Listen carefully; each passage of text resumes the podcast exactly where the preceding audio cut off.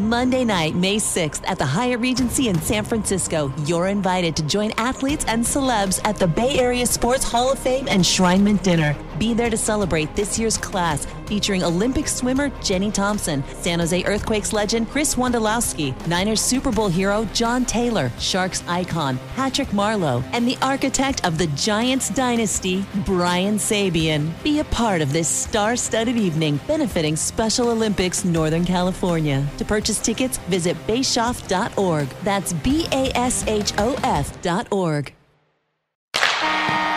The San Jose Sharks Audio Network presents The Teal Report. Here's Dan Rusanowsky.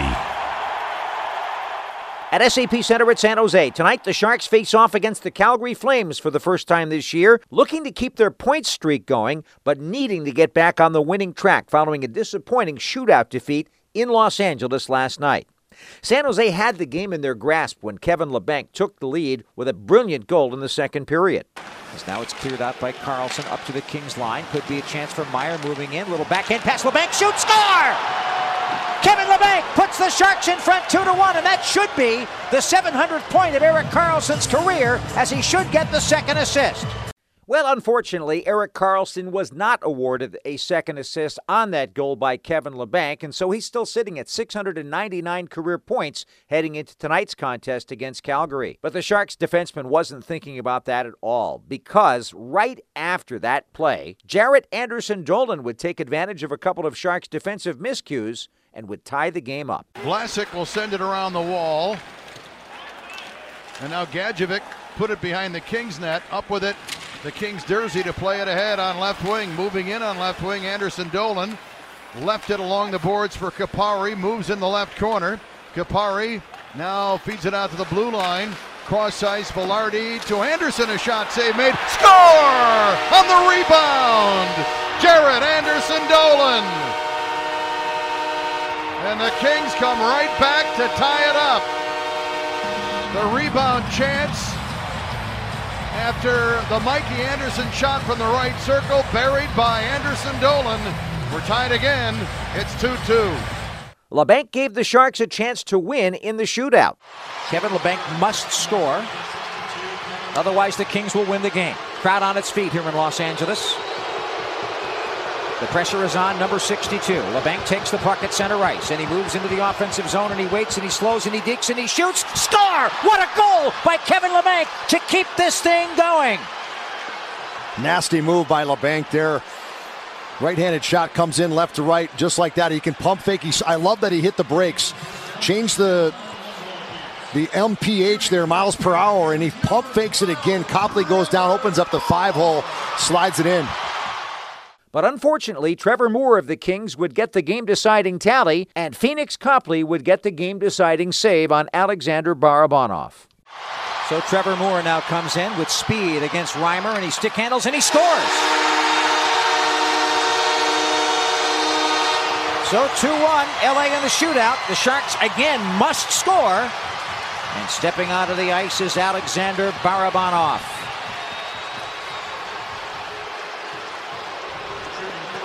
Well, Barbie's going to have to get this one to keep this shootout going. One for one, Barabanov this year. He cuts in, stick handle, shoots, stick save made by Copley. Game is over.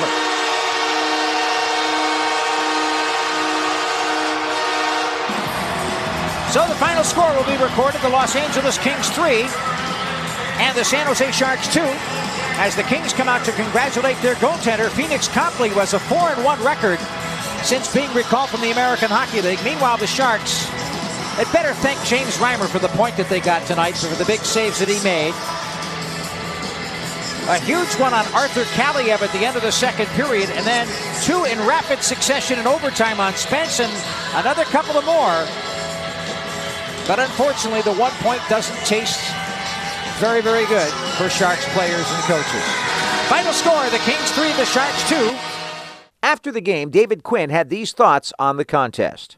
I thought there were stretches where we looked good and stretches where I thought we struggled, didn't play with the tempo and the pace and the competitiveness we need to play with. But, you know, that's a good team over there, right? They're feeling good after that big win in Boston. And, you know, they got good players up and down that lineup. So obviously they pose a problem for us when we're not on our game. And I thought we're pretty inconsistent with a lot of things we try to do, and uh, you know, probably a little fortunate to get out with a point. Had chances at the end of the regulation with a power play, and then obviously another power play in, in the overtime, and weren't able to capitalize.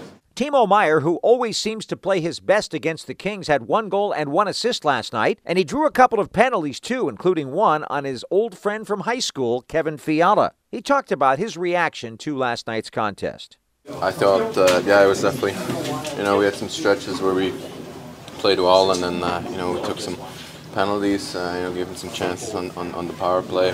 But I think overall, uh, you know, first period kind of slow start, but then found a way back, and you know I thought we we played okay. Uh, it wasn't our best game, but uh, obviously frustrating when you have to go to um, penalty, uh, shots, and then you lose it like that. As to drawing the penalties, Meier says that's part of his game, and he says that he gets extra motivation when he faces his old friend from Switzerland. You know, it's nice, uh, especially playing against Kevin. We both uh, went to school together, and we both had the dream to play in the NHL. Now we're playing here against each other, so I think that's pretty cool. Um, you know, we're both competitive, so when we're out there.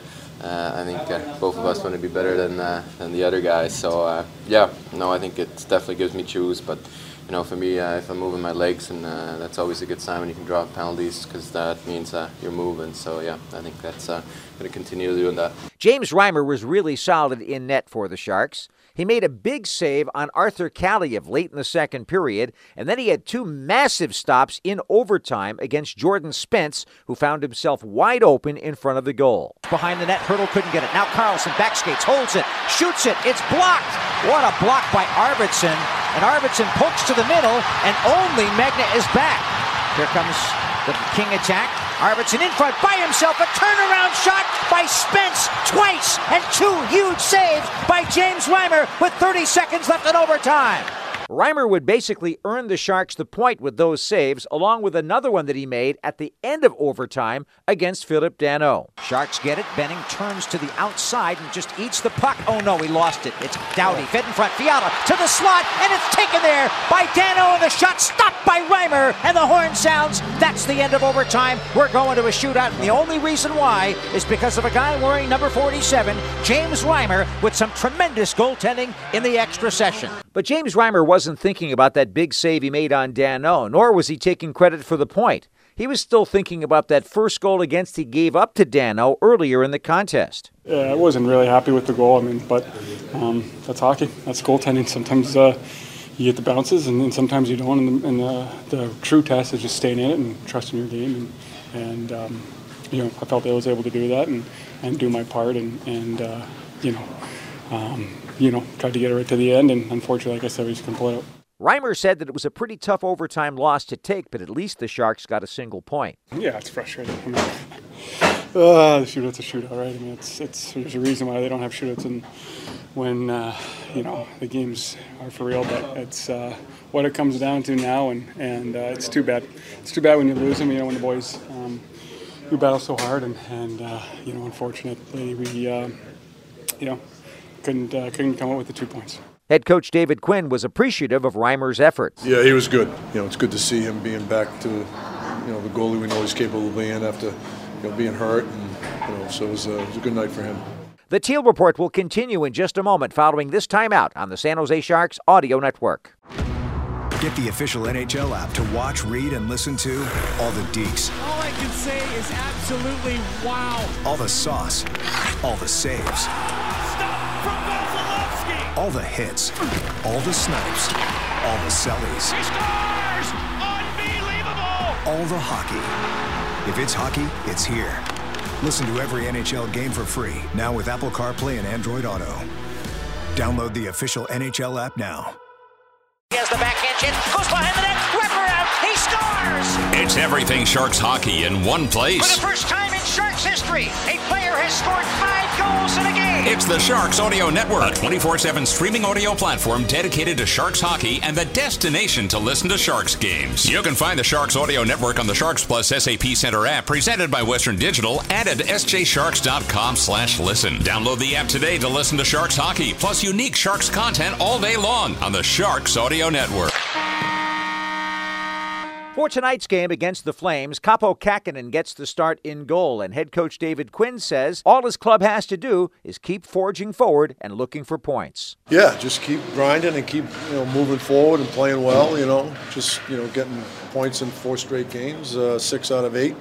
You know, we just got to keep moving forward here. And uh, like I said, I like stretches of our game, but you know we got to be a little bit more consistent with our compete and our and our the pace of our play. I thought we were a little inconsistent in those two areas. We're on the air at 6:30 with the game broadcast of the Sharks and the Flames. See you then.